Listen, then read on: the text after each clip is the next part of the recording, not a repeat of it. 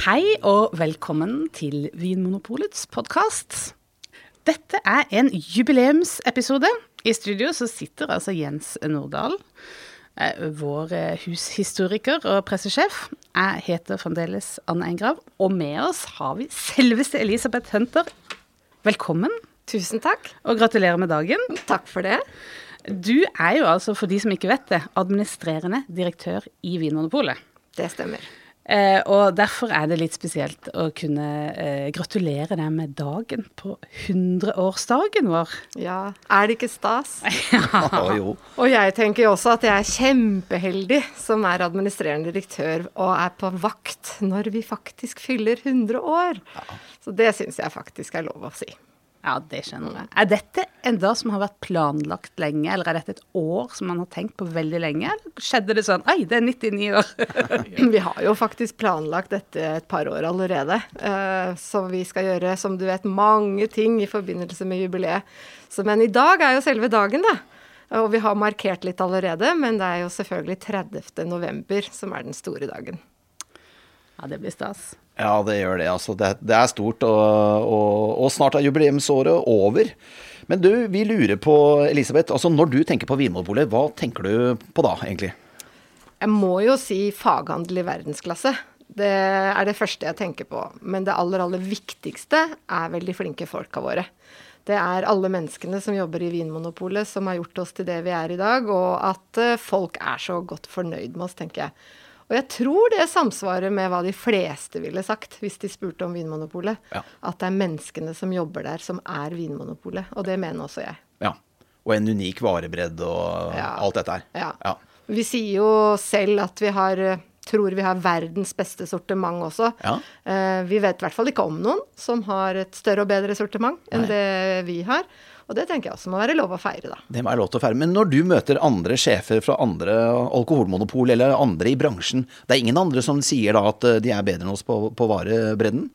Du har ikke hørt noe sånt? Det er sånt, ingen da? Som har arrestert meg Nei, når vi sier det. Så da, vi vet for eksempel at Kanada har et stort sortiment. Ja, I Ontario. Ja. Ja. Men det er ingen som har kritisert eller kommentert ja. Når vi sier at vi har verdens beste sortiment, så jeg tenker at det er sant til det er motbevist. Da er det en ja, for det er ikke sånn at dere, når du møter liksom, systembolaget og alko, at dere sitter sånn og krangler på bakrommet. Nei, vi er best, nei, vi er best. Nei, vi, heldigvis så har vi et godt samarbeid. Vi krangler ja. Veldig lite. Og det gir den til deg, det gir den til deg. Ja. Ja, ja. Da, da vil jeg, hvis jeg var I dine sko, så ville jeg utposonert den påstanden med stadig økende grad av selvsikkerhet. Altså. Jeg, tror vi, jeg tror vi står godt I det. Vi har sagt det mange Mange, altså vi har sagt det mange ganger over en lang periode, og ingen har arrestert oss heller, Nei. Oss andre heller. Nei. Og fremover så tenker jeg vel at det er jo ikke sikkert at det å ha verdens største sortiment nødvendigvis betyr at du har verdens beste sortiment. Mm. Og jeg tenker vel at det er verdens beste som er viktigst, og ikke nødvendigvis verdens største. Men akkurat nå tror jeg vi har begge deler. Ja. Mm. For, for det vi skal prøve på nå I løpet av denne episoden her, det er jo å bli bedre kjent med deg, og på den måten bli bedre kjent med Vinmonopolet. Vi har jo hatt en lang serie gående nå om vår historie, mm. og du er jo, representerer jo nåtid, og egentlig fremtid. Så vi skal drodle litt rundt det, og også dette her med og det å være sjef. Det å være helt på toppen av en stor organisasjon, det synes jeg er interessant. Det har dukket opp mange spennende eksempler på det I historien vår også, hvordan man løser det, og hvilke utfordringer man står overfor. Kanskje vi kan begynne litt med det. Det å være helt på toppen av en hel organisasjon full med flinke folk, som du sier. Hvordan er det? Hva, hva gjør du liksom? Hva driver du med? Trenger du gjøre noe når alle er så flinke? Ja, det er et veldig godt spørsmål, og hvordan skal jeg svare på det? Men jeg tenker vel litt sånn som jeg sa I sted, at det er for tiden jeg som er på vakt. Jeg opplever jo at jeg jobber for alle I Vinmonopolet, og at det er en helt enorm engasjement og respons I organisasjonen hvis vi som ledere gjør noe gærent eller sier noe galt eller ikke har nok fokus på kunden eller et eller annet, så får vi høre det. Så, så det er en organisasjon som jeg opplever er genuint interessert I å levere. Um, og hvis vi som sagt I ledelsen finner på noe sprell, så må vi heller korrigere oss, for da får vi beskjed at det er vel ikke helt til kundens interesse eller ikke helt til henhold til samfunnsoppdraget eller hvis vi gjør noe sånn da, så får vi høre det. Så du, du, du tenker at det er en synlig stilling, altså det, det er ikke så lett å gjemme seg vekk? Nei, altså jeg har vært der i over ti år, ja. Og jeg slutter ikke å bli overrasket over hvor synlig og hvor interessant ja. Det vi gjør er. Mm. Jeg pleier å si, vi kan jo nesten ikke gjøre noen ting før det blir kommentert i media, eller noen er opptatt av det, eller spør om det. Så det lærer vi jo stadig hele tiden da, at alt vi gjør og alt vi sier, det må tåle dagens lys, ja. Fordi noen vil plukke det opp. Er det litt irriterende at det er sånn, at alt man, at det er så synlig, eller lever du godt med det? Det lever jeg veldig godt med, for ja. Jeg tenker at uh, vi skal være skikkelig, og vi skal gjøre ting ordentlig. Ja. Uh, og det må tåle dagens lys. Uh, men det har selvfølgelig en viss selvdressur i seg også da. Du begynner ikke å, du kan ikke være cowboy I Vinmonopolet. Nei, og det, det har heller ikke plaget meg, for å si det sånn. Det er, det er, en, det er en mekanisme der hvor man, det er selvsensur, som du sier, og det, det, jeg tror vi har det godt av det, helt ja. Klart. Ja, og det er noe med at vi er, hvis vi skal sammenligne oss med båter, vi pleier ofte å snakke om dyremetaforer I denne podden, men akkurat nå tenkte jeg på en båt, og vi er jo liksom dette her oljetankeren. Ja. Eller ikke oljetanker, er kanskje ikke riktig bilde akkurat I disse dager, men en svær båt I hvert fall. Som, og vi må holde ganske sånn, vi kan ikke feie rundt som en sånn liten jolle, kjappe hit og dit. Det skal gå en vei. Ja. Og da, jeg tenker jo at Vinmonopolet, det har jo bestått I hundre år, og det har vært stødig, og det har vært god kurs, og så har det hatt litt forskjellig fokus til forskjellig tid selvfølgelig, men Vinmonopolet sitt store skip da, hvis du skal si det, det kommer jo til å seile videre, uansett om det er jeg eller noen andre som sitter på toppen, tenker jeg. Det er en stødig og god organisasjon. Det er det, og det er kanskje også noe man også ser når vi nå har vært gjennom historien vår såpass som vi har da, I løpet av de siste årene, ikke sant? Vi har historien veldig med oss, og vi ser jo det at øh, folk kommer og går altså, øh, og selv inkludert, øh, og selskapet består. Mm. Eh, og det er noe litt rart, øh, og noe litt... Nei, det, og det, det er noe litt fint, og, og, og vi blir jo litt små I den store sammenheng. Jeg skal ikke nå bli for filosofisk, merker jeg. Jeg synes du skal bli det, Jens. og vi må snakke mer om dyr senere, men det er kanskje litt tidlig intervjuet. men du kan få det som, til en sånn hjemmelekse til litt senere, Elisabeth. Og så, hvis du gleder å tenke på deg selv som et dyr, så bare la den ligge baki der. vi tar det litt senere, jeg har notert det på blokka her. Men du, altså før vi går videre, vi er, eller nå må vi litt videre her, og det jeg lurer på, um, Vinmonopolet, vi er jo en av Norges mest omtalte selskaper. Vi trenger jo knapt gjøre noen verdens ting, som du var inne på her I sted, før vi, før vi får en oppmerksomhet. Eh, hvorfor tror du det er sånn at vi er eh, en av Norges mest omtalte selskaper I presse, I media, I offentlig sammenheng? Jeg tror det har litt sammenheng med at alle har jo en, et forhold til Vinmonopolet, på et eller annet vis. Altså, de har vært kunde, eller de mener noe om oss, eller... Eh, og så er vi en statlig bedrift som er usedvanlig godt likt. Ja. Og det er jo egentlig en umulighet, sånn teoretisk, eh, monopolist som er ja. Så godt likt. Og folk følger med på oss, og de synes nok det er interessant at et monopol har lykkes så godt da, som vi har gjort med kundetilfredshet og, og omdømmemålinger og sånne ting. Og da, når vi uttaler noe eller gjør noe, så er det mange aktører som følger med på det, tenker jeg da. Varene vi selger, altså vi, vi selger jo tross alt et, et rusmiddel, altså, og det liker folk å lese om, og det er jo klikkvinnere liksom landet rundt uansett, og har vært sånn lenge. Eh, og dette, dette blir igjen litt sånn uh, høyt, høyttenkning her fra min side, men kan det ha, tror du det kan ha noe med sammenhengen å gjøre? At, altså, at folk synes det er spennende med et produkt man kjøper som gave når man skal på fest, altså, som markerer et uh, avbrudd fra hverdagen, at, at, litt, uh, at uh, altså varenes natur, da, det at det er et rusmiddel som man ønsker kontroll med, kan, tror du det også har noe å si for interessen, eller? Altså, jeg vet ikke om jeg ville sagt uh, nødvendigvis rusmiddel, jeg ville kanskje heller sagt nytelsesmiddel, at det er noe du har mat og vin, ja. uh, du, du har ofte vin I selskapelige settinger, ja. Bryllup, ikke sant? Altså, ja, selskap, rett og slett. Og så har jo, I hvert fall historisk, nordmenn ikke hatt så god greie på vin. Og jeg tror jo at Vinmonopolet har gjort en kjempejobb med å være med å lære nordmenn om, om vin og drikkevaner og mat og vin I kombinasjon. Og det at de får så gode råd og, og veiledning I våre butikker hos våre ansatte, det tror jeg de bare setter utrolig stor pris på. Og vi får selv de som ikke kan så veldig mye om vin til å spørre om vin, og de føler seg ikke dumme, de blir godt ivaretatt, og kan de masse om vin, så kan de også snakke med våre ansatte som er utrolig interessert I alt fra jordsmonn til dyrkemetoder. Ikke en sant? Sjelefrend hos oss. Ja, en sjelefrend hos oss. Så jeg tror det at vi, vi tar alle kunder, tror jeg, med respekt, altså uansett om de kan mye eller lite. Ja. Det er sosiale settinger, det er fest, det er mor. Altså alle, som jeg sa I sted, alle har et forhold til vinmonopolet på et eller annet vis. Ja. Og det tror jeg også gjør at, som sagt, de følger med på oss, og at vi får mye oppmerksomhet, da. Mm. Det tror jeg du har rett I. Og så er det eh, noe med... Ja, den respekt man har for oss og at uh, fornøyde kunder og vi gjør det jo det altså, vi er jo veldig stolte av når vi gjør det godt på omdømmemålinger og det gjør vi jo mm. det er veldig godt det er irritert siktet der ja. Det er jo sånn topp tre som oftest ja. vi, og vi skal ikke bli for høy på oss selv nei, da, nei. Men det har vi lov å si når det er bursdag ja. Der er vi faktisk på hundreårsdagen vår ja. og, uh, men hva er, og du har vært inne på det allerede uh, det er det at vi har et sånn personlig møte uh, og at det er det, det faglige liksom, troverdige er det det som skaper omdømmet vårt? Tror du? Ja, jeg tror det jeg tror I hovedsak at det er hvordan våre ansatte håndterer kundene hver dag hele tiden, som er med å bygge det totale omdømmet. Ja.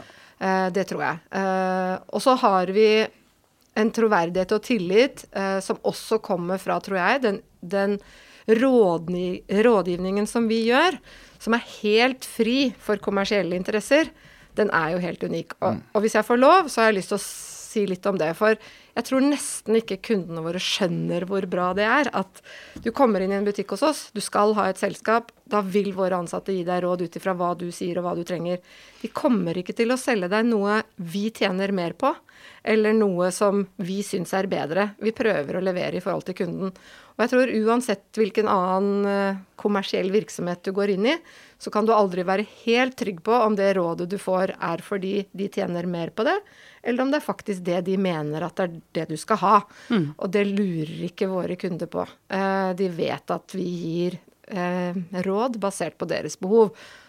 Og det er så unikt, og det er så bra, og det tror jeg er med også å bygge den tilliten, og dermed også omdømmet til virksomheten. Og så har vi jo stort sett opptrådt skikkelig og ordentlig I alt vi gjør I, I veldig mange år, og det også er med å bygge det omdømmet, tenker jeg. Mm-hmm. Og, og fremover da, tror du at det er det samme som skal til for å opprettholde et godt omdømme, eller tenker du at vi må gjøre ting på en annen måte, eller, eh, eller er på en måte menneskenaturen så stabil over tid at det er, vi, har, vi har funnet suksessoppskriften og kan holde oss til den?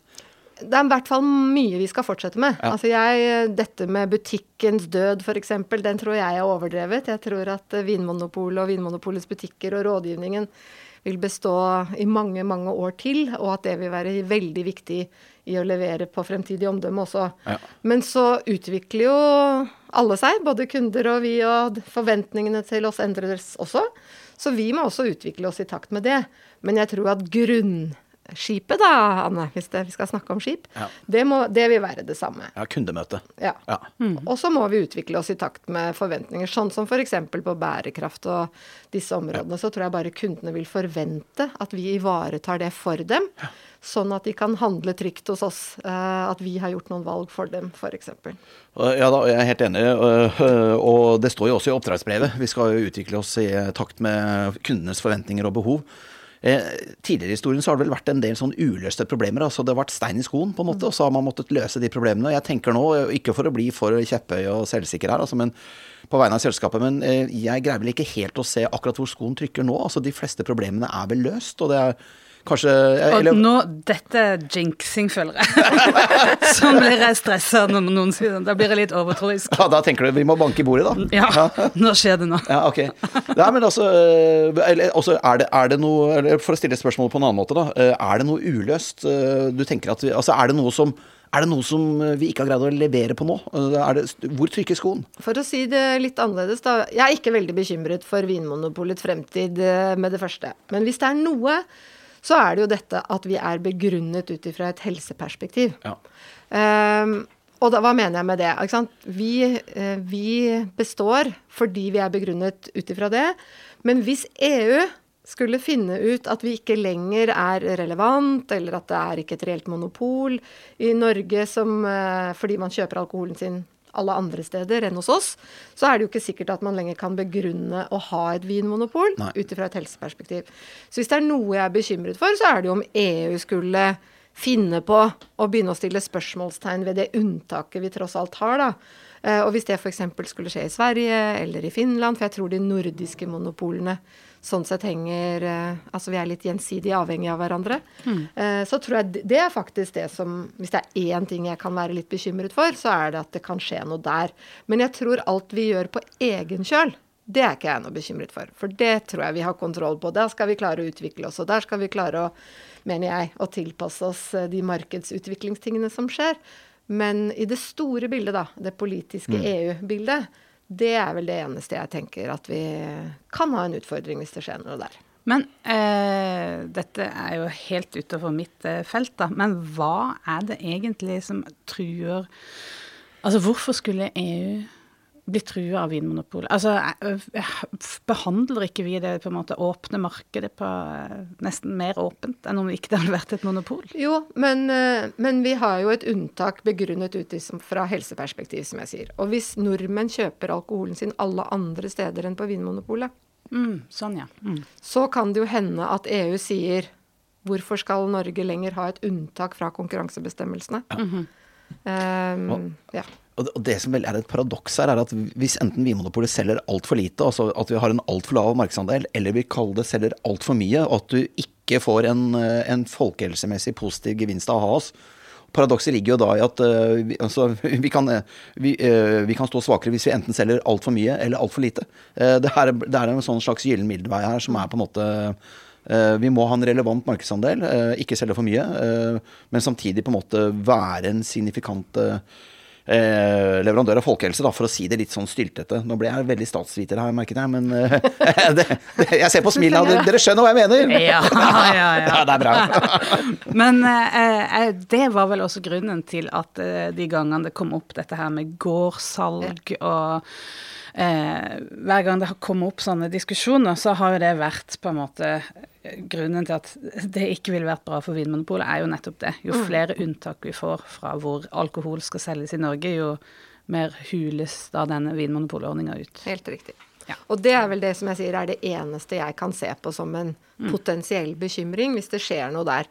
Og Sverige da, som for eksempel er med I EU, er jo enda mer kanskje utfordret på ordningen, og hvis systembolaget får problemer, så kan det jo hende at noen begynner å snakke om det norske vinmonopolet også. Mm.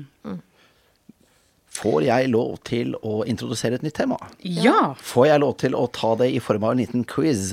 Er det klar for en liten quiz, Elisabeth? Det er det, ja. Du, altså, vi har jo hatt en del administrerende direktører før deg I historien. Vet du hvilket nummer I rekka du er? Og da ser vi bort fra de konstituerte. Oi, nei, det er, er det nummer ti? Eller elleve? Altså, er jeg nummer elleve? Du er, du er ti før der? Ja. Ja, ja, veldig bra. Jeg vet ikke om jeg traff helt på den. Nei, det var... Jeg synes det er så nært at du skal få det. Du skal I hvert fall et halvt poeng. Halvt poeng. Ja, administrerende direktørquiz her. Du, vet du hvor mange av disse før deg som har gått av med pensjon? Altså på en helt sånn vanlig måte, vet du det? To? Ja, det er riktig. Der får du et, et helt poeng. Eh, så er det jo flere av dem som har, har, har blitt eh, no, noen av dem har jo måttet gå eh, etter konfrontasjon og konflikt og sånne ting, andre har jo rett og slett bare valgt å kaste inn håndkle fordi det har blitt for tøft mm. vet du hvor mange som på en måte har gått etter bruduljer og eh, uenighet med styre og eller politikere? Det er interessant. Nei, men jeg tror det er et høyt tall. Ja, det er... Eh, er det seks? Ja, til sammen. Det er, det er veldig bra. Du har to og et halvt av tre poeng. Skyller du? Jens, er det seks administrerende direktør som gått etter bruduljer? Ja, det må vi nesten kunne si. Og så er det en da som har sluttet på grunn av sykdom, og så er det en som sluttet etter fisjon, altså frøyselig, ikke sant, da selskapet ble delt.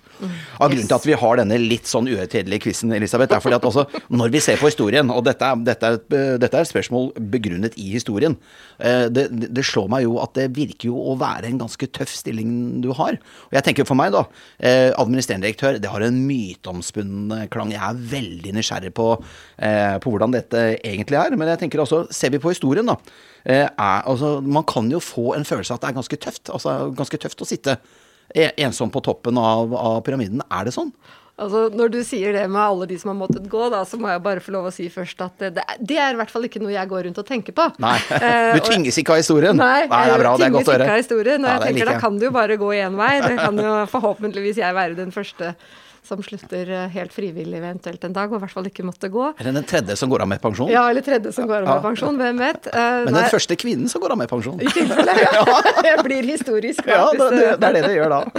Nei, så jeg tenker ikke mye på det. Og så er jeg skrudd sammen sånn at jeg, får, jeg må gjøre det jeg mener er riktig hver dag hele tiden. Vi får ikke gjort noe annet. Det er, det er, ingen, det er ingen hjelp å gå rundt og bekymre seg. Så jeg tenker at uh, hvis jeg gjør så godt jeg kan I forhold til Vinmonopolet hver eneste dag, så tenker jeg det er vel begrenset hvor uh, ille det kan gå. Så det er liksom sånn jeg overlever da, I en hektisk hverdag hvor det er mye som skjer, ja. men, uh, og løse en ting av gangen. Mm. Men det er jo, det, det bryter jo litt med det der bildet av den der uh, trygge skipet som går stødig fremover, når det er liksom ja. Så mye brudille. Det er jo nesten som et piratskip da. ja, men det er jo det samme, jeg mener det handler litt om det samme som vi har snakket om, om at alt vi gjør får så stor oppmerksomhet. Ja. Sånn at hvis Vinmonopolet gjør noe, så kan man I etterpåklokskapens lys si hvor stort eller ille var det egentlig. Ja. Men der og da så var, ble det åpenbart så stort da, at noen har måttet gå eller valgt å gå. Eh, og det tror jeg igjen handler om det selskapet vi er, eh, og hvilken oppmerksomhet de sakene fikk. Jeg tror I et annet selskap så er det ikke sikkert at en administrerende hadde måttet gå av samme grunn som administrerende direktører I Vinmonopolet har måttet gå. Da. For det blir jo fortsatt politisk, for medieoppmerksomhet, ikke sant? At det er ikke, det er ikke lett at en feil kan forbigå I stillhet. Eh, og da hender det jo at noen må ta konsekvensen av sine feil, da.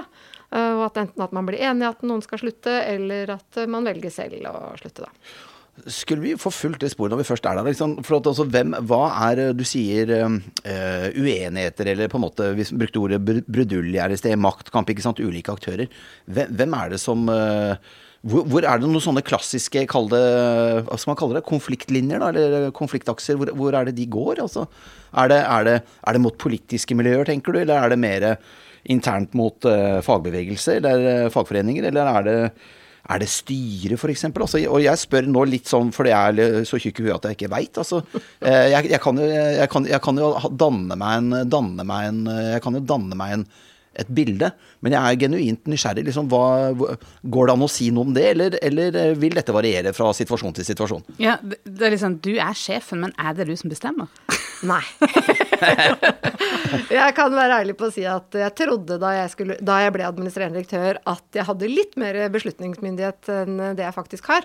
Så det kan jeg fortelle alle som hører på, at, at alle har en sjef. Og det har også jeg, og jeg har en, selvfølgelig en styreleder og et styre, og ja. Vi har et helse- og omsorgsdepartement. Ja. Så her er det mange som mener noe om hva vi skal, og, og hvordan vi skal gjøre ting og løse ting. Så jeg trodde som sagt at jeg trolig hadde litt mer beslutningsmyndighet enn det, enn det jeg faktisk har.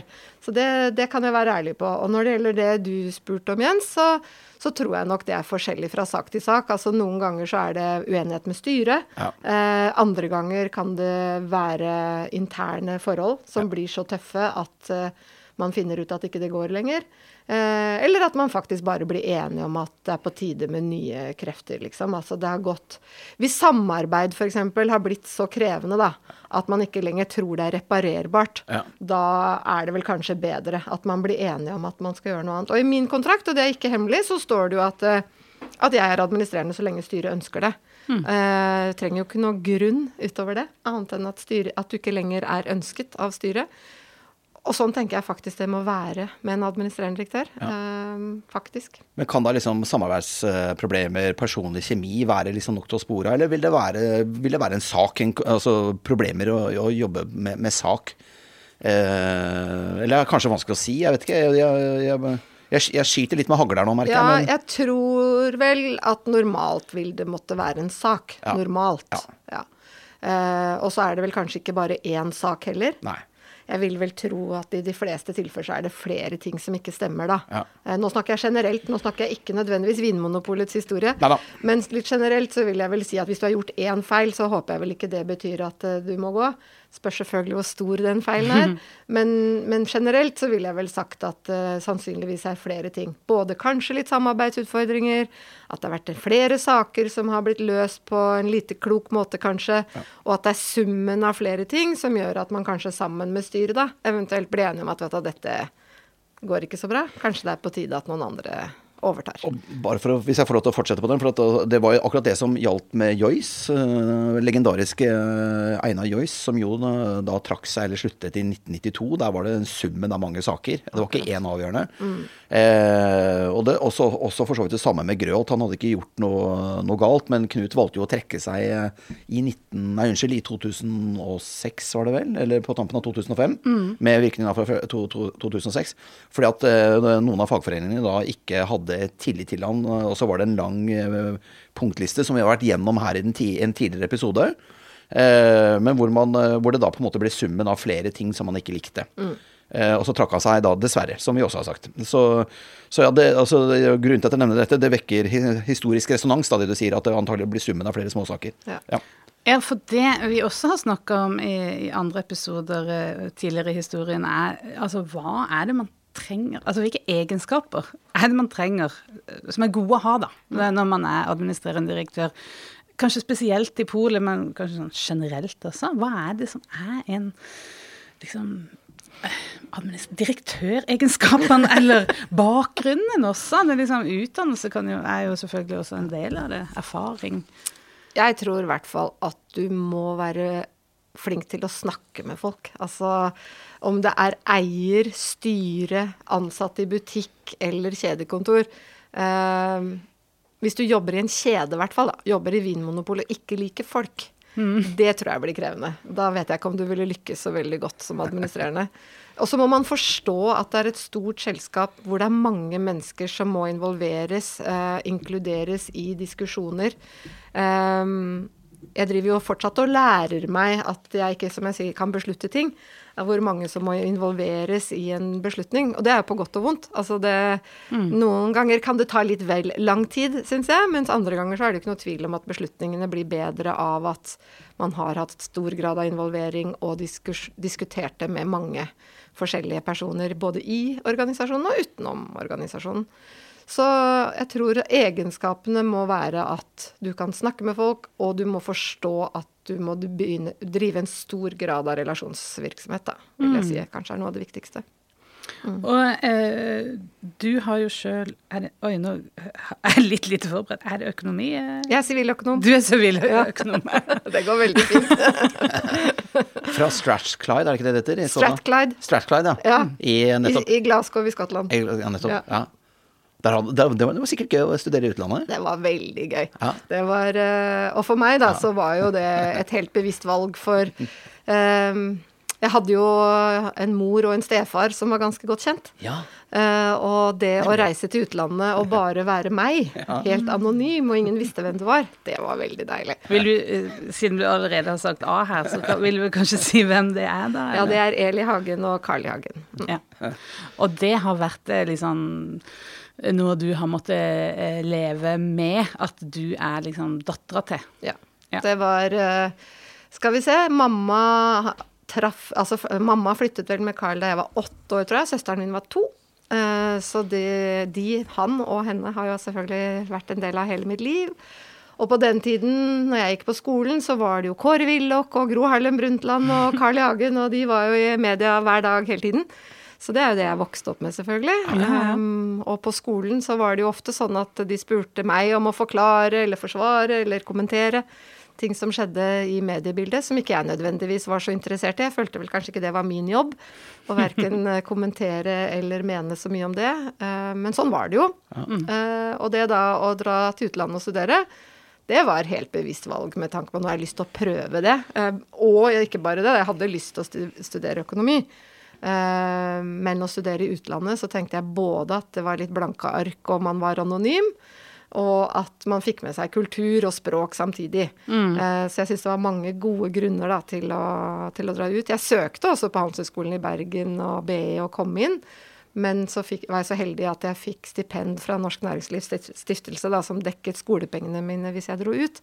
Og da tenkte jeg, da var det meningen. Det var det jeg skulle ut. Og det var veldig, veldig bra. Det, det var veldig gøy. Det var et veldig godt studentmiljø I Glasgow. Mm. Fire-fem år da, utenlands? Eller? Fire. Den gangen fire. Var Sivøk fire år. Mm. Så møtte du mannen din der, ikke sant? Ja, der er etternavnet. Der er etternavnet, som gjør ja. Ganske kult. Uh, Hunter. Ja. Ja. Ja. Ja, hvordan uttaler du det? Så? Hunter. Ja, Hunter da, med ja. Ø. Ja, ja. ja. ja. ja. Og så måtte, det måtte bli sånn da, når, jeg kan jo fortelle det, og jeg heter jo, pikenavnet mitt, mitt, pikenavnet mitt var jo Ås. Mm. Det er morsomt da, ja. En det engelskspråklige land. Ja, så jeg var jo Miss Ass, selvfølgelig, I fire år. Og fikk jo da etter hvert en svigerfamilie, selvfølgelig, og da, da skal du beholde navnet mitt. Lå de rått da, eller? Ja, nei, de, de, var, de var fine de, altså, så de, de var ikke de verste, for å si det sånn. Okay. Men uh, I Storbritannia var det jo sånn at når du gikk til banken, ja. Så var det jo sånn køsystem, og du måtte til disken når det var din tur, og du ble jo ropt opp da. Okay. Miss Ass, could you please come to the counter? Altså, det var ikke så veldig stas. Jeg lurer på hvor mange som så på meg bak når jeg gikk opp til den disken, I hvert fall, når du ble ropt opp som Miss Ass. Så da vi skulle gifte oss, så var det ikke så veldig vanskelig å bestemme seg for at jeg ikke beholdt pikenavnet mitt, fordi at Ass Hunter hadde jo heller ikke vært så veldig bra. Jeg skjønner godt. Jeg skjønner godt at du valgte sånn du gjorde. Ja. Det er jo en søt historie, altså. Da ble det bare Hunter, da. Ja, det er morsomt. Ja, kan på, I festlig lag kan du ta det fram, da. Ja, kan det. Det er jo kjempegøy at du forteller om dette med å være administrerende direktør. Også, du nevnte dette med Carl I. Hagen. For meg er jo han en legendarisk person I norsk politikk, norsk moderne politisk historie, akkurat sånn som du sa. Det er Gro Kåre, det er Kjell Magne Bonnevik, det er Carl I. Hagen, det er Jens Stoltenberg. Han er liksom I elitedivisjonen. Det jeg lurer litt på, altså, du kommer, vi må jo kunne si at du kommer fra en politisk familie, med en av Norges aller dyktigste faglig sett politikere. Har det vært liksom noe, har, har du snappet opp noen triks? Altså, har du lært noe om, eh, ja, altså, har du lært noe eh, med tanke på å komme fra en sånn familie som har vært nyttig for deg I jobben, tror du? Ja, det tror jeg. For jeg har jo vært heldig og truffet veldig mange spennende mennesker ja. eh, I min barndom og oppvekst da. Eh, så jeg har både truffet de og snakket med de. Eh, og det tror jeg har gjort at jeg... hele livet ikke har problemer med å snakke med folk, uansett hvor de er I eh, høyt eller lavt, da, hvis vi skal ja. Bruke de begrepene. Um, de er bare folk, de også. Ja. Det går faktisk an å snakke med de, så ja. Det tror jeg har gjort at jeg bare ikke har de utfordringene som kanskje noen har, da, hvis de er bekymret for å snakke med folk I posisjon eller stilling. Ja. Mm. Men du har ikke, eh, du må jo ha fått litt sånn ekstra innsikt I hvordan det politiske liv fungerer, og liksom... Mm, og derfor vil ikke jeg bli politiker. Ja, akkurat. Det er liksom pølsemakeren som ikke spiser pølse. Ja. Nei, det har jeg sagt mange ganger, og det, det mener jeg helt ja. Oppriktig. At uh, det å være politiker ja. Og bli så utskjelt uansett hva du mener og uansett hva du gjør, det er en utakknemlig jobb og oppgave. Så jeg har sett dessverre litt for mye av det mm. som uh, gjør at uh, jeg her da, som dere skjønner, valgt annerledes.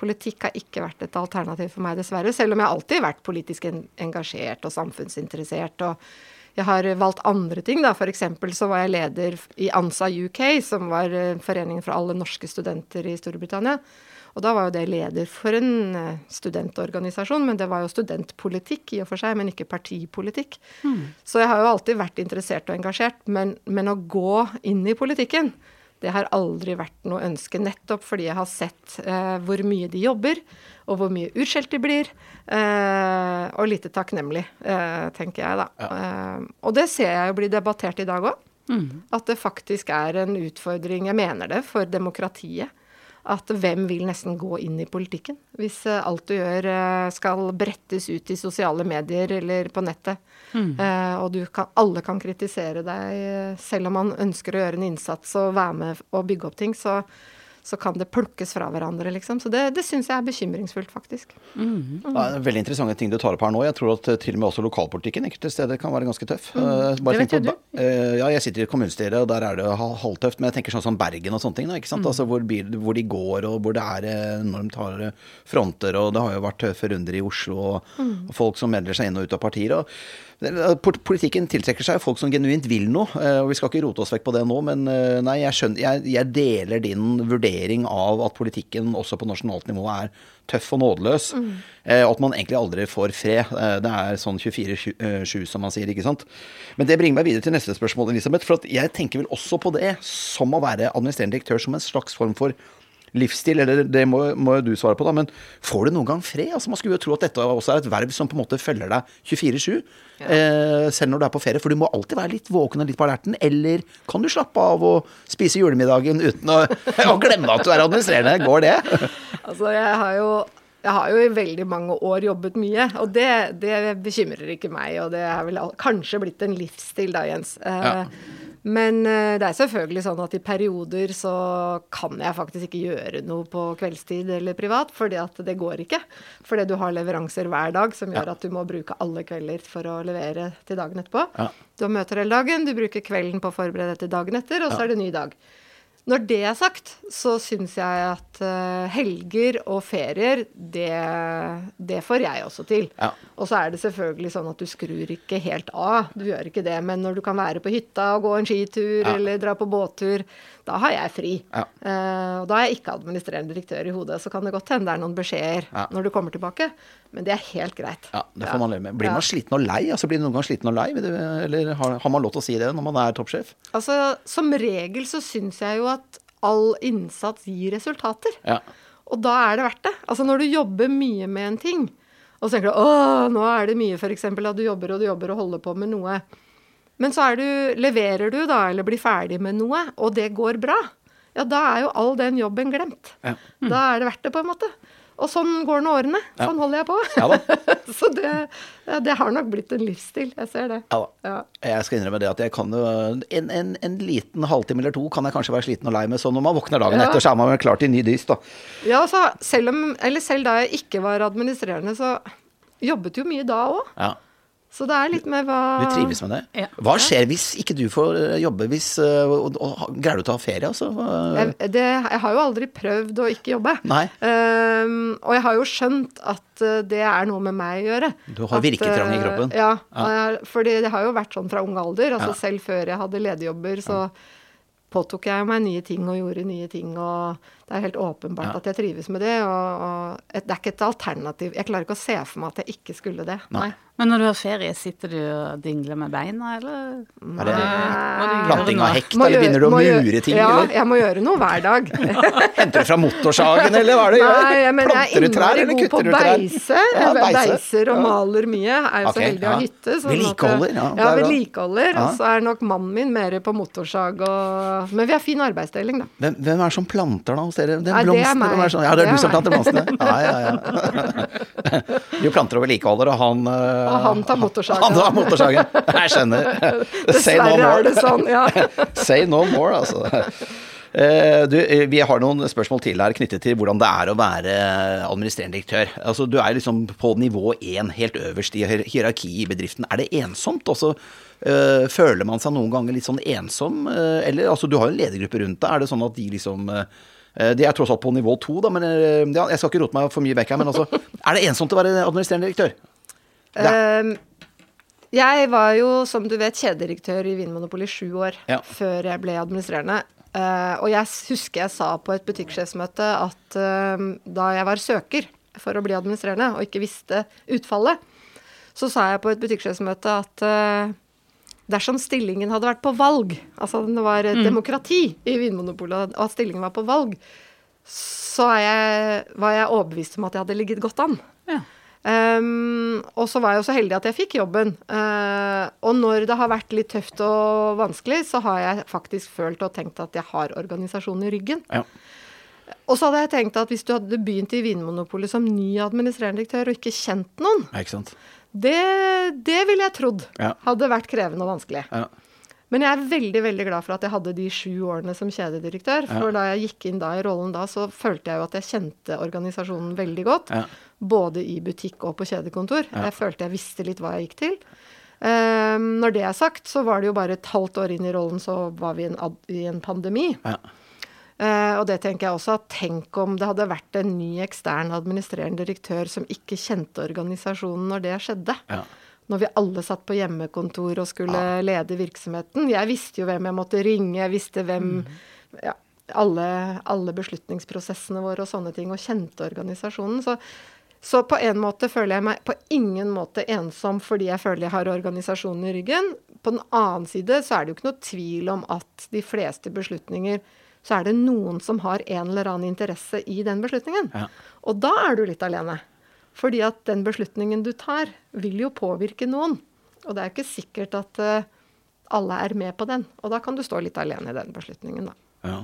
Mm. For jeg husker Knut Grølt sa til meg en gang det at Jens, jeg, jeg føler at jeg står på lærgrunn, sa han. Jeg husker ikke helt hva saken gjaldt, men det var et eller annet som ikke fungerte som det skulle da. Og mm. da følte han liksom at uh, han, det var ikke, det, han stod ikke på fast grunn, nei. nei. Eh, og det, det, det opplevde, opplevde han som ekstremt ubehagelig, og det skjønte jeg innmari godt. Men jeg har sånn sagt glemt hva denne saken dreide seg om. Men det, det er ikke lærgrunnfølelsen du får for, for, for ofte, håper jeg. nei. nei, men det er, jeg tenker jo som litt det vi sa i sted, da, at um, hva skal til hvis uh, det går så galt at man må gå, for eksempel.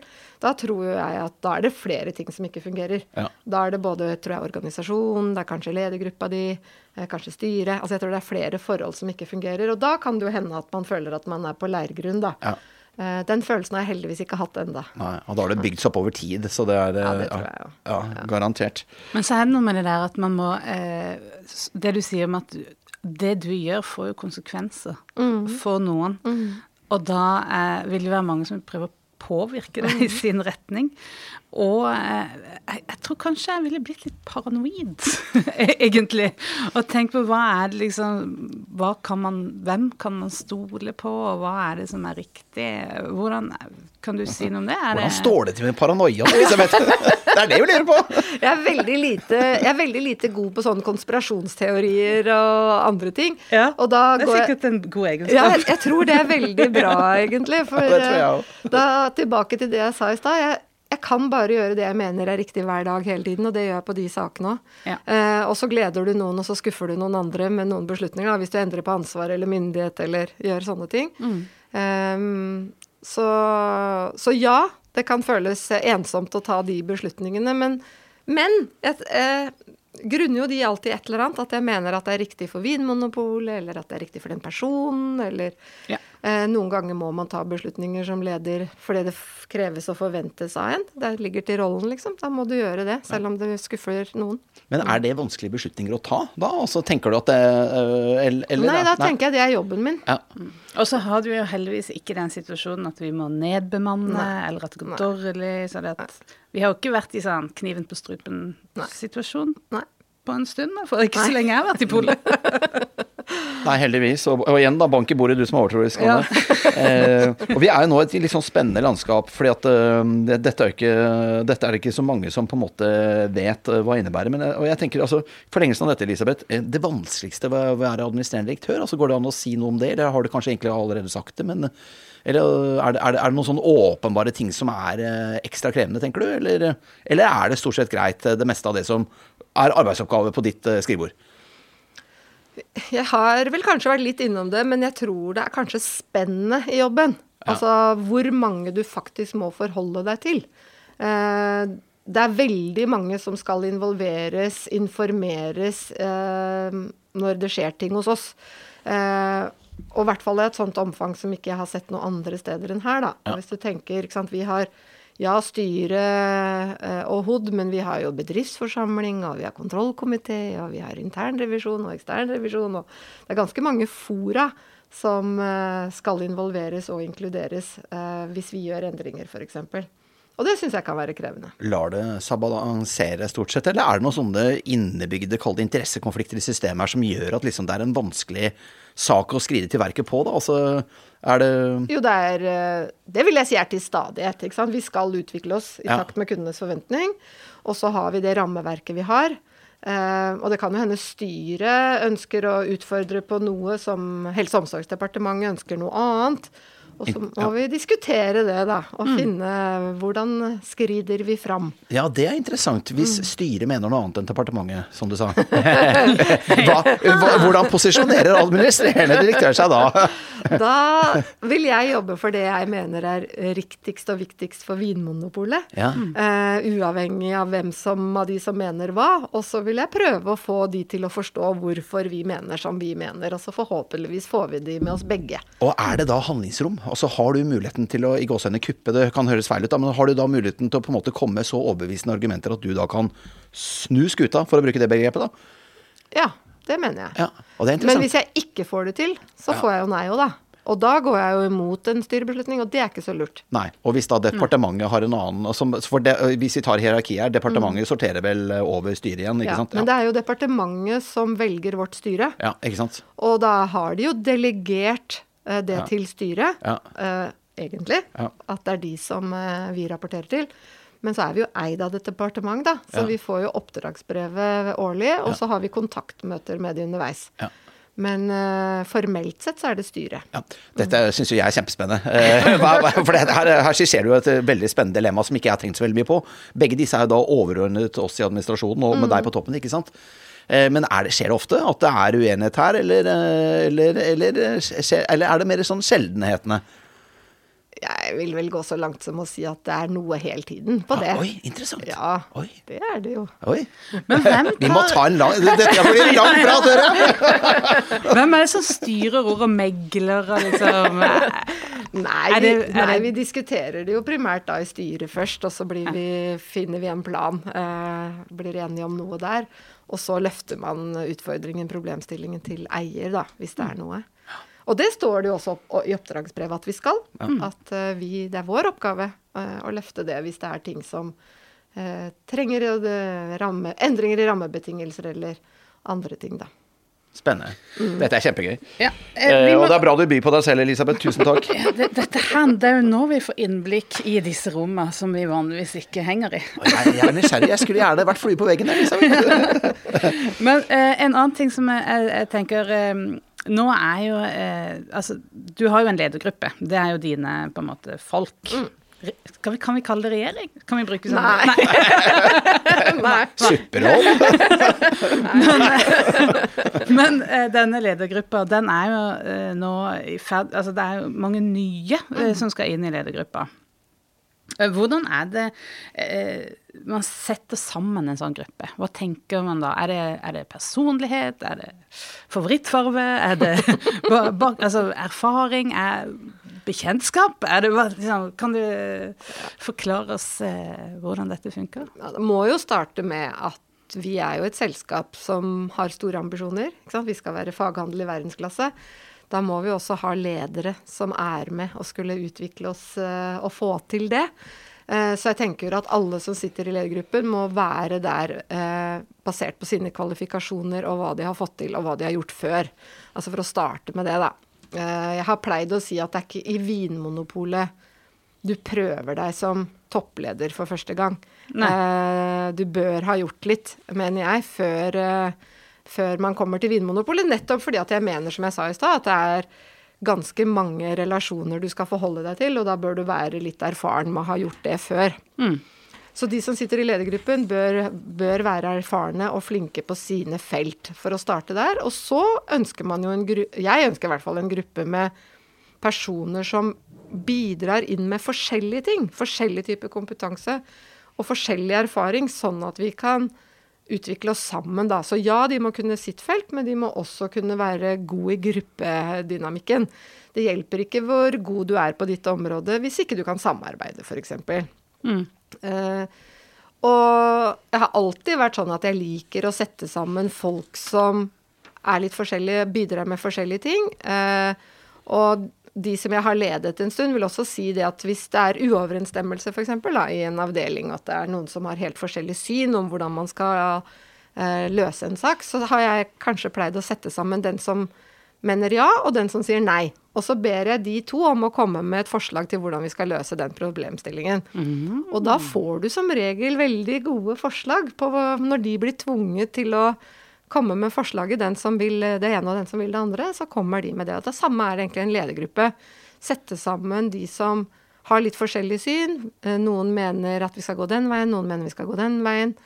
Og så er det gjennom de diskusjonene da, at vi forhåpentligvis lander på gode løsninger som er bedre, tross alt. Ja, for dere fremstår jo alltid for... Uh, Sånn, sånn som meg. Som om dere er liksom en masse. At dere alltid er liksom, dere kommer ut med ett budskap selvfølgelig, for dere er jo da blitt enige. Samsnakka. Ja, så det er jo alltid så, jeg får liksom lyst til å, å vite noe om akkurat den der, hvordan dere kommer frem. Det har du jo for så vidt fortalt om nå da. Mm. Hvordan man, for da går, handler det vel da om at de uenighetene handler om at de, man ser ting ut fra sitt felt, mm. og at man da er uenig i hva som er best for sitt felt, eller... Mm. Men i ledergruppa så, så skal, mener jeg at alle skal være med og være ansvarlig for totalen. Så du, ja, du har med deg ditt felt og ditt ansvarsområde inn, men I det kollektivet der, da, så, kollegiet der, så skal man tenke vinmonopolet totalt alle sammen. Um, og det er jo selvfølgelig store forskjeller I meninger, og vi kan diskutere masse, men når vi har landet og når vi har konkludert, så skal vi forhåpentligvis komme ut med det samme budskapet alle sammen. Så hvis det er det du opplever, så blir jo jeg litt glad. Ja. For det hender jo selvfølgelig at vi har veldig forskjellige syn på noen ting I ledergruppa initielt. Mm.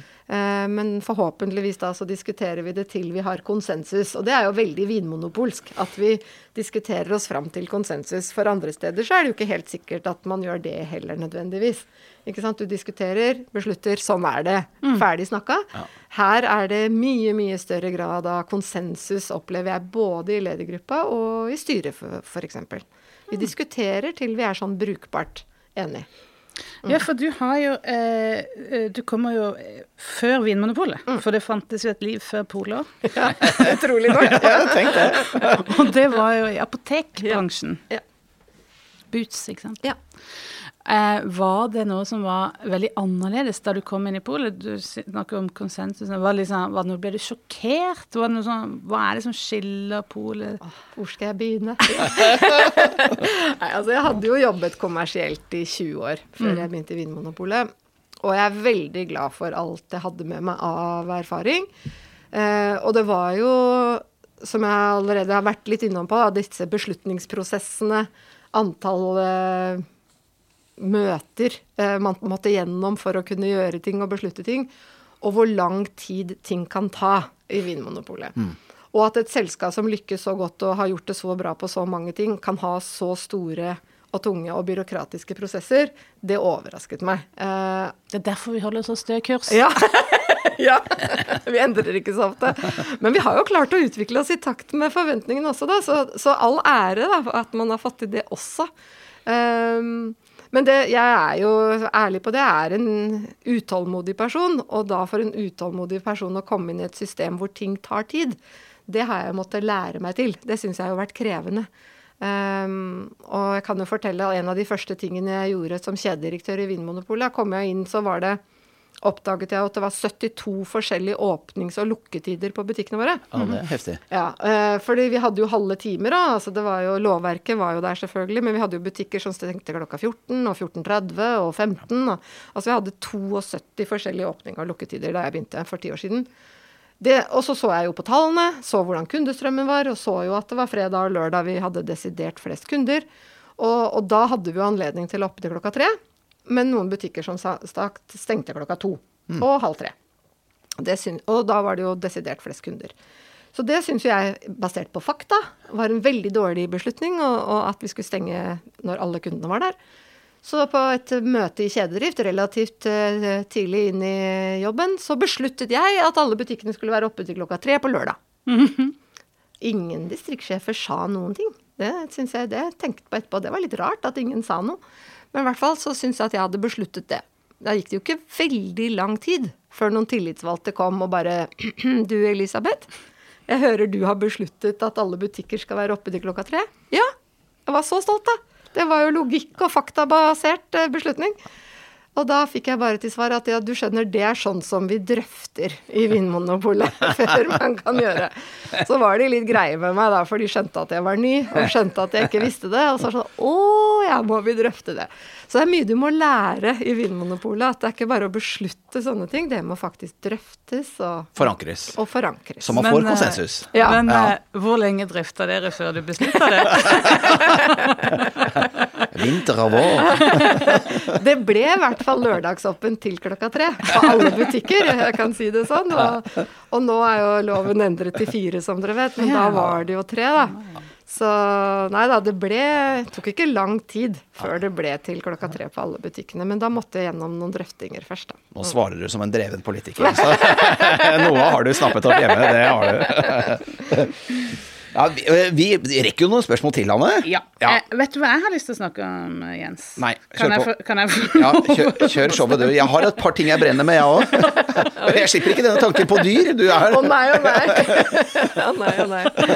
Nytter ikke å komme med sommerfugl, altså. Det. Hmm. Og jeg har også mange ting, men altså, jeg har jo noe som jeg brenner spesielt for, eh, og det er jo faget eh, som vi er så stolte av. Vi er jo en faghandel, eh, og akkurat det vi innleder med dette her møtet mellom en, en kunde, en vinmonopolansatt, den der magien som oppstår der, det handler jo om en sånn der en slags sånn flamme eh, av interesse for det vi holder på med, de produktene vi selger, og kunnskapen om det. Det er jo en sånn basil som jeg tror veldig mange av oss er bitt av. Eh, og, og det synes jeg eh, er så fint formulert når vi sier vi skal være en sånn faghandel I verdensklasse. Og så er det jo så mange som går rundt og er stolt av det, men jeg har lyst til å høre liksom, dine ord. Hva er det en faghandel I verdensklasse betyr? Hva er det? Hvordan, hvordan vet vi at vi er en faghandel I verdensklasse? Vi kan I hvert fall starte med målingen I Norge da, at vi har jo over lang tid blitt kåret til, um, ja, om ikke Norges beste faghandel, så er vi I hvert fall alltid helt I toppen på, på kåringene på faghandel I Norge. Uh, og da tenkte jo vi at det er ingenting I veien for å ha som ambisjon om å være en faghandel I verdensklasse. Vi er gode på norsk nivå, men vi, vi skal vel ikke være dårligere enn at vi skal kunne måle oss med faghandel I verdensklasse da. Og hva legger jeg I det?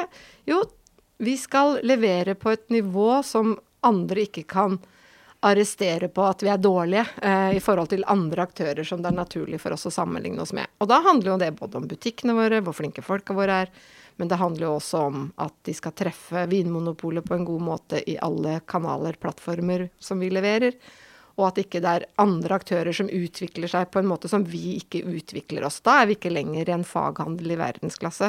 Så de tingene som vi kan utvikle oss på, og ikke blir sett på som en sinke da, eller ikke en, en faghandel I verdensklasse.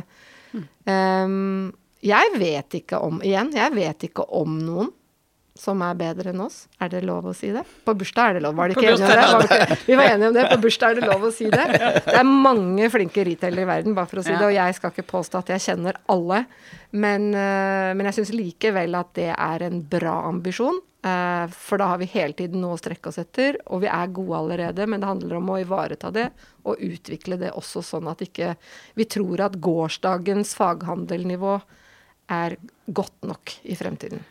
Men bare for å snu litt på det da, hvis vi er en handel mm. I verdensklasse, at vi er liksom, alt er helt sånn superknirkefritt, og polkøen er jo historie for lenge siden, og at Vel. alt, eller, eller ja.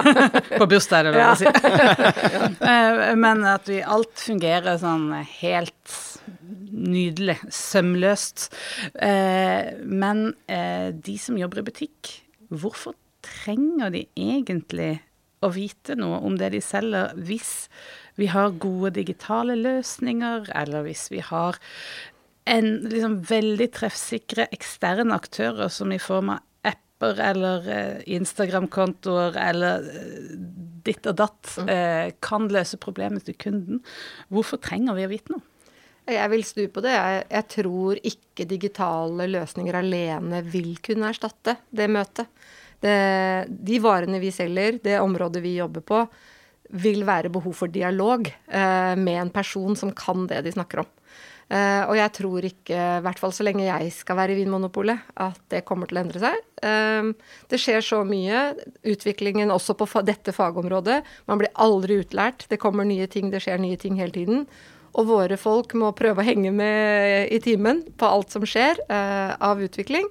Uh, og jeg tror de, de som er, kaller seg faghandel, som ikke jobber med faget, uh, det, er, det blir jo som du sier, da blir de en handel, og ikke nødvendigvis en faghandel, og de tror jeg bommer. Vi ser jo de som var faghandel for ti til tjue år siden, som kanskje ikke satset på fag, uh, som har ansatt I butikken, som både er service-minded og flinke liksom, men hvis ikke du får hjelp lenger mm. på det du lurer på, så synes ikke jeg du er en faghandel, da er du en En, en som driver med handel, mm. men ikke nødvendigvis en faghandel. Og en flere av de ser vi jo nå sier at de går tilbake og skal bli faghandel. De satser på opplæring og utvikling av sine ansatte igjen. Mm. For, ikke for å henge ut noen da, men ikke sant, om du går på bensinstasjon, du får jo ikke hjelp til bilen, liksom. Det er jo bare pølser og boller. Du får knapt vindusviskere der hvis du er heldig. Og jeg skal ikke nevne flere da, for det vil ikke henge ut noen, men det mener jeg da går du bort fra faghandelsbiten. Mm. Og det tror jeg rett og slett at da, da bommer Vinmonopolet hvis vi går bort fra faghandelsbiten. Det, det er sjela vår. Ja, mm. det Derfor faghandel I verdensklasse. Ja, men da er vi enige ja. da. Og så har vi jo den heldige situasjonen at de som jobber for oss har en veldig, mm. vel, I hvert fall sånn jeg opplever det, en veldig sterk indre motivasjon på grunn av den gløden man mm. har for å gi mye, for å sette seg inn I, ja, I dette. Det er, vi er kjempeheldige. Mm. Mm. Det er veldig gøy å ha deg her, Elisabeth, og jeg har et par ting eh, som jeg brenner inne med her, eller som jeg ikke vil brenne inne med. Du, altså, eh, hvis vi går til denne historiepodden vår, så er det noen temaer der som egentlig bare har tvunget seg litt fram, blant annet likestilling. Eh, og jeg må jo innrømme det, og jeg innser det at jeg har vært naiv, eh, fordi at eh, jeg trodde det at kvinnene hadde en mer fremtredende rolle I historien enn det de har hatt. Og vi har blitt, egentlig blitt litt sjokkert av den, og vi har gått gjennom og sett hvordan kvinnene var fraværende I, I møtereferater, på bilder og så videre. Eh, men vi ser, ja, vi ser at vi har vært gjennom en rivende utvikling I samfunnet, og også I Vinmonopolet. Og selv som jeg har sagt mange ganger, jeg kommer fra en familie med veldig mange sterke kvinner, så for meg er det dette helt, helt eh, naturlig. Det var en lang innledning her, men altså, jeg tenker, hva, hva tenker du, Elisabeth? Hvordan står det til med likestillingen I Vinmonopolet I tjue tjueto? Er vi på en måte kommet så langt som vi bør, eller er det fortsatt ting å ta tak I, tenker du? Altså på likestilling så mener jo jeg at vi har kommet veldig langt. Jeg tror det var sånn da jeg begynte at de fleste butikksjefer var menn, altså bare for ti år siden. Mm. Så tror jeg, tror jeg at jeg har rett I det. Det tror jeg, ja. Ja, og nå er det jo ikke lenger sånn. Nei. Nå er det flest kvinnelige butikksjefer. Ja. Så det har, som du sier, vært en kjempeutvikling på likestilling I organisasjonen. Og det var jo sånn at det var veldig mange damer som jobbet I Vinmonopolet, men veldig få ble sjefer eller butikksjefer. Og det er jo snudd. Og I ledergruppe og I styret, som dere vet, så har vi jo den kvinneandelen som vi skal ha. Når det er sagt, så kan vi helt sikkert jobbe mer med mangfold. Altså personer med forskjellig ja. Erfaring, kompetanse som vi bringer inn, sånn at vi skal få med oss eh, andre ting inn I diskusjoner og beslutningene våre. Men likestilling synes jeg nok at vi kan tikke av. Mm. Ja, det er interessant, og det du sier da med mangfold, det, det på en måte, det, det høres fornuftig ut. Jeg, jeg har jo sjekket her I årsrapporten, jeg ser det at vi har jo godt over tre hundre ledere I, I Vinmonopolet. femtisju prosent er kvinner, førtitre prosent er menn. Mm, ja. så, så vi er jo, vi er jo vi, man kommer aldri I mål, og vi må alltid være bevisst på dette her. Mm. Eh, men, eh, men dette med mangfold, som du sier, og da tenker du da på også mangfold av erfaringer, da, kaller det kanskje også etnisitet, hvis det på en måte er en relevant dimensjon, også hvor folk kommer fra kulturelle erfaringer og så videre, så at, at det er ja, et inkluderende arbeidsliv. Ja. Ja, det er det jeg tenker på. Jeg vet jo at vi har også mange nasjonaliteter I Vinmonopolet. Det er kult. Ja. Det liker vi. Mm. Det er jo alle verdensdeler og mange land. Og ja, vi har nesten alle vinlandene representert. Ja, har vi ikke det? Jo, nesten. Ja, det er fett. Og det tenker jeg er med og bidrar til det mangfoldet, da. Ja. Og det mangfoldet har vi godt av. Så selv om jeg synes vi har kommet langt på likestilling, så tenker jeg at det, man skal følge med på det, sånn at ikke det blir noen skjevheter, men hele tiden I hvert fall være bevisst dette med mangfold, da, sånn at ikke vi blir bare like mennesker som jobber sammen. Det ja. Tror jeg ikke fører til gode løsninger. Kjedelig, det er så kjedelig. Ja, ja, for, ja, det er kjedelig, det er en ting, pluss at vi er jo en bedrift som skal på en måte deale med hele Norge, mm. så de, vi må jo rep- reflektere hele Norge mm. Mm. med ja. Alt det innebærer. Ja, derfor skal vi ikke være bare menn eller bare kvinner, ikke sant? Vi skal være god blanding. Mm. Ja. Vi skal deale med hele Norge med produkter fra hele verden. Så jeg tenker at det, det globale er liksom I ryggraden vår, ja. Virkelig. Vi har folk overalt, vi har kontakter I hele verden. Jeg synes det er litt kult. Og, og kanskje også litt sånn, eh, ja, litt sånn spennende med fremtiden nå, tenker jeg. For at altså, vi, vi må vel kanskje rekke noen spørsmål om fremtiden nå, Anne? Bør ja, vi ikke det? Vi gjør det. Vi rekker det, litt om bærekraft og sånn. For det, altså, eh, nå skal ikke jeg legge ord I munnen din, Elisabeth, men altså, eh, fremtiden, eh, det er ingen som helt vet hva den bringer, men det er jo noen utfordringer som er mer outspoken eh, enn en andre, og dette med, både med digitalisering og bærekraft er jo to av dem. Mm. Eh, tenker, du, tenker du at fremtiden eh, er mye oppsummert I de to, eller er det andre ting som kommer til å prege årene våre fremover? Jeg bare unnstrekker, jeg har ingen baktanke for å stille dette spørsmålet, så jeg, det er genuin nysgjerrighet. Mm. Ja. Eh, Vinmonopolet vil bestå I hvert fall I flere år til litt med grunnmuren som vi ser I dag, tror jeg. Med butikker, med digitale kanaler, digitale løsninger. Ja. Så jeg tror ikke på noen revolusjon. Selv, selv med den store teknologiske ja. Utviklingen som vi står overfor I veldig mange bransjer og veldig mange områder, så tror ikke jeg på en sånn fem til ti års perspektiv eh, at Vinmonopolets forretningsmodell vil se helt annerledes ut. Nei. Når det er sagt, så er det mange ting som skjer, eh, for eksempel på klima, emballasje, alt dette hvor vi, jeg tror vi må ta store grep, eh, og at vi er jo, som du vet, I en utfordrende situasjon I forhold til å ivareta likebehandlingsprinsippet, men også levere på de forventningene som er til oss da på, på klima og miljø. Ja. Så det tror jeg, så teknologisk utvikling vil det skje mye. Vi må se hvordan vi skal tilpasse oss og utvikle oss I forhold til den utviklingen som skjer der, og hvis kundenes forventning til oss eh, er noe helt annet om kort tid, så må jo vi også se på hva vi skal gjøre med det før det er for sent. Og så da på miljøet, så ønsker vi jo faktisk å være en pådriver på bærekraft. Ja, det må så der vi skal vi jo ikke bare vente og se heller, der skal vi jo drive endringen I bransjen. Eh, og jeg mener jo at vi kan gjøre en forskjell. Eh, vi må bare gjøre det med klokskap, eh, og få med oss bransjen på de endringene som vi gjør, så mener jo jeg at eh, det burde være mulig for oss å få til da. Og det koker jo ned til at uh, mye av klimaavtrykket, uh, det handler jo om emballasje og tunge mm. glassflasker som transporteres over lange avstander, og da tenker jeg det at uh, er det så enkelt som at man bør rett og slett uh, få et regelverk da, mot, uh, mot tung og miljøfintlig, kall det emballasje, eller altså klimafintlig emballasje, eller, eller, eller er det, uh, ordner vi dette på noen annen, annen måte? Altså det letteste for oss hadde jo vært selvfølgelig, og jeg er ikke en som normalt snakker varmt for å få lovkrav, uh, men det letteste for oss hadde jo tvilsomt vært hvis EU bestemte at ja. Ikke det var lov med tunge glassflasker for eksempel. Ja. Det hadde jo vært veldig fint for oss. Ja. Men hvis det ikke skjer, for det har I hvert fall ikke skjedd foreløpig, så tenker jeg at vi må jobbe den veien likevel. Ja. Og det er jo det vi er I ferd med å gjøre. Men innføringen av det hadde jo tvilsomt vært lettere da, hvis det hadde kommet et felles mål eller krav på det. Og det er jo ikke tenkelig at EU kommer med det, ja. Men vi vet selvfølgelig ikke når. Alternativt dyre eller høye avgifter på miljøfintlig emballasje, mm. det er en annen måte å da unngå et forbud eller lovregulering, men at man da på en måte baker inn kostnaden som miljøutfordringen eller klimautfordringen har da. Mm. Eh, ja. Det, eh, det jeg tenker på når det, jeg blir veldig glad for, og igjen da stolt over at vi tar eh, liksom ambisiøse mål på den bærekraftsbiten. Det er noe vi, som kler oss. Vi, mm. vi vet vi kan ansvar, og dette er en del av det ansvaret vi må ta. Men I det øyeblikket, det lurer jeg på, og det er jo sikkert noe du må stå I som toppsjef, at uh, I det øyeblikket de bærekraftsmålene vi har satt oss går på kollisjonskurs med for eksempel faghandel I verdensklasse. Mm. Hva velger man da? Mm. Det er et godt spørsmål, og, og et stort dilemma. Hvordan skal jeg svare på det? Altså jeg tenker, vi må jo ha et godt og bredt utvalg og et sortiment. Mm. Så dersom klima og miljø får alt for stor plass, så kan det jo teoretisk side ha, kan det jo være få varer igjen. Eh, hva er rollen til Vinmonopolet da, eh, hvis vi ikke kan levere et godt og bredt sortiment? Mm. Fordi at vi har så strenge klimaemballasjekrav at eh, sortimentet vårt blir dårlig. Altså vi vil jo ikke dit. Samtidig som jeg tenker jeg vil heller få kjeft for at vi går for langt I klima- og miljøspørsmålet enn for kort. Mm. Eh, men hva betyr det? det? Det vet vi jo ikke enda, annet enn at vi jobber jo nå sammen med bransjen på å finne løsninger på hvordan vi kan levere på klima og miljø, uten at det sortimentet vårt blir for forringet av den grunnen da. La meg bare ta ett sånn praktisk eksempel. For eksempel musserende vin fra mm. Argentina. Mm.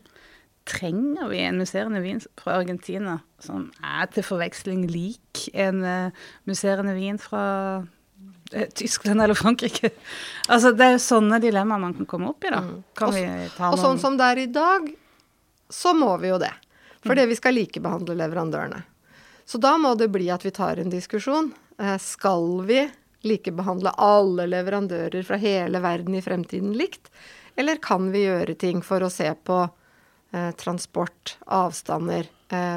Jens var inne på avgifter. Skal vi ta museerne fra Australia og andre siden av verden, ikke sant? Eller er det andre måter å gjøre det på? Det har vi ikke landet ennå. Men det er et spørsmål som jeg mener vi må ta. Mm. Og som vi ikke må være redde for å ta heller, og vi har vel muligheten til å ta, diskutere dette med politikere og med, med departement og sånne ting. Vi, vi må ta en rolle, mm. for vi har jo en mulighet til å bidra her. Jeg tenker at det er jo håp fortsatt, altså vi kan jo bidra til å gjøre verden til et bedre sted. Vi kan jo kutte masse klimautslipp hvis vi skulle ønske det. Ja, jeg mener vi kan være med å absolutt gjøre en forskjell. Ja. Mm. Uh, nærmer vi oss slutten, Anne, eller hvordan er det? Jeg har ikke med. Nei. Jeg har, jeg har en ting. Å ja. oh, nei. Dyre. uh, vi har jo beskrevet Grøholt som en rev, en lur rev, og Kai Henriksen, da var vi oppe på nesten grizzlybjørnen. Uh, vi, kan, vi, vi, vi beskriver ikke administrerende direktør som et insekt, altså, det gjør vi ikke. Det er noe med pels. noe med pels. Ja, noe med pattedyr, det er. Er du, hva, hva slags dyr er du, tenker du? Altså, for vi er jo, og ikke for... Jeg har sittet og sett på deg nå, Elisabeth. Er du en gaupe, kanskje? Det synes jeg var et veldig godt forslag. Ja. Fordi jeg er veldig glad I katter. Ja. Jeg har to ja. katter, to sibirske skogskatter. Så jeg er jo veldig glad I kattedyr. Jeg vet ikke om jeg er så lat som de kattene mine, altså, for de Nei. Sover stort sett hele dagen. Men de har det veldig godt, og de lever et veldig godt liv. Ja. Men som sagt, de sover jo store deler av dagen, og det synes jeg ikke passer helt på meg. Du er ingen kattepus.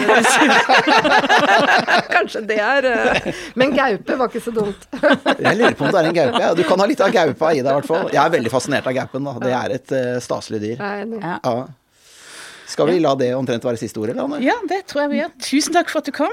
Bare hyggelig, kjempestas, og så må jeg få lov å si tusen takk for at jeg fikk komme, og gratulerer med dagen. Takk, tusen takk. Takk for at du hører på Vinmonopolets podcast. Har du forslag til et tema I podcasten? Send mail til podcast at vinmonopolet punktum no. I tillegg svarer kundesenteret deg på e-post, chat og telefon.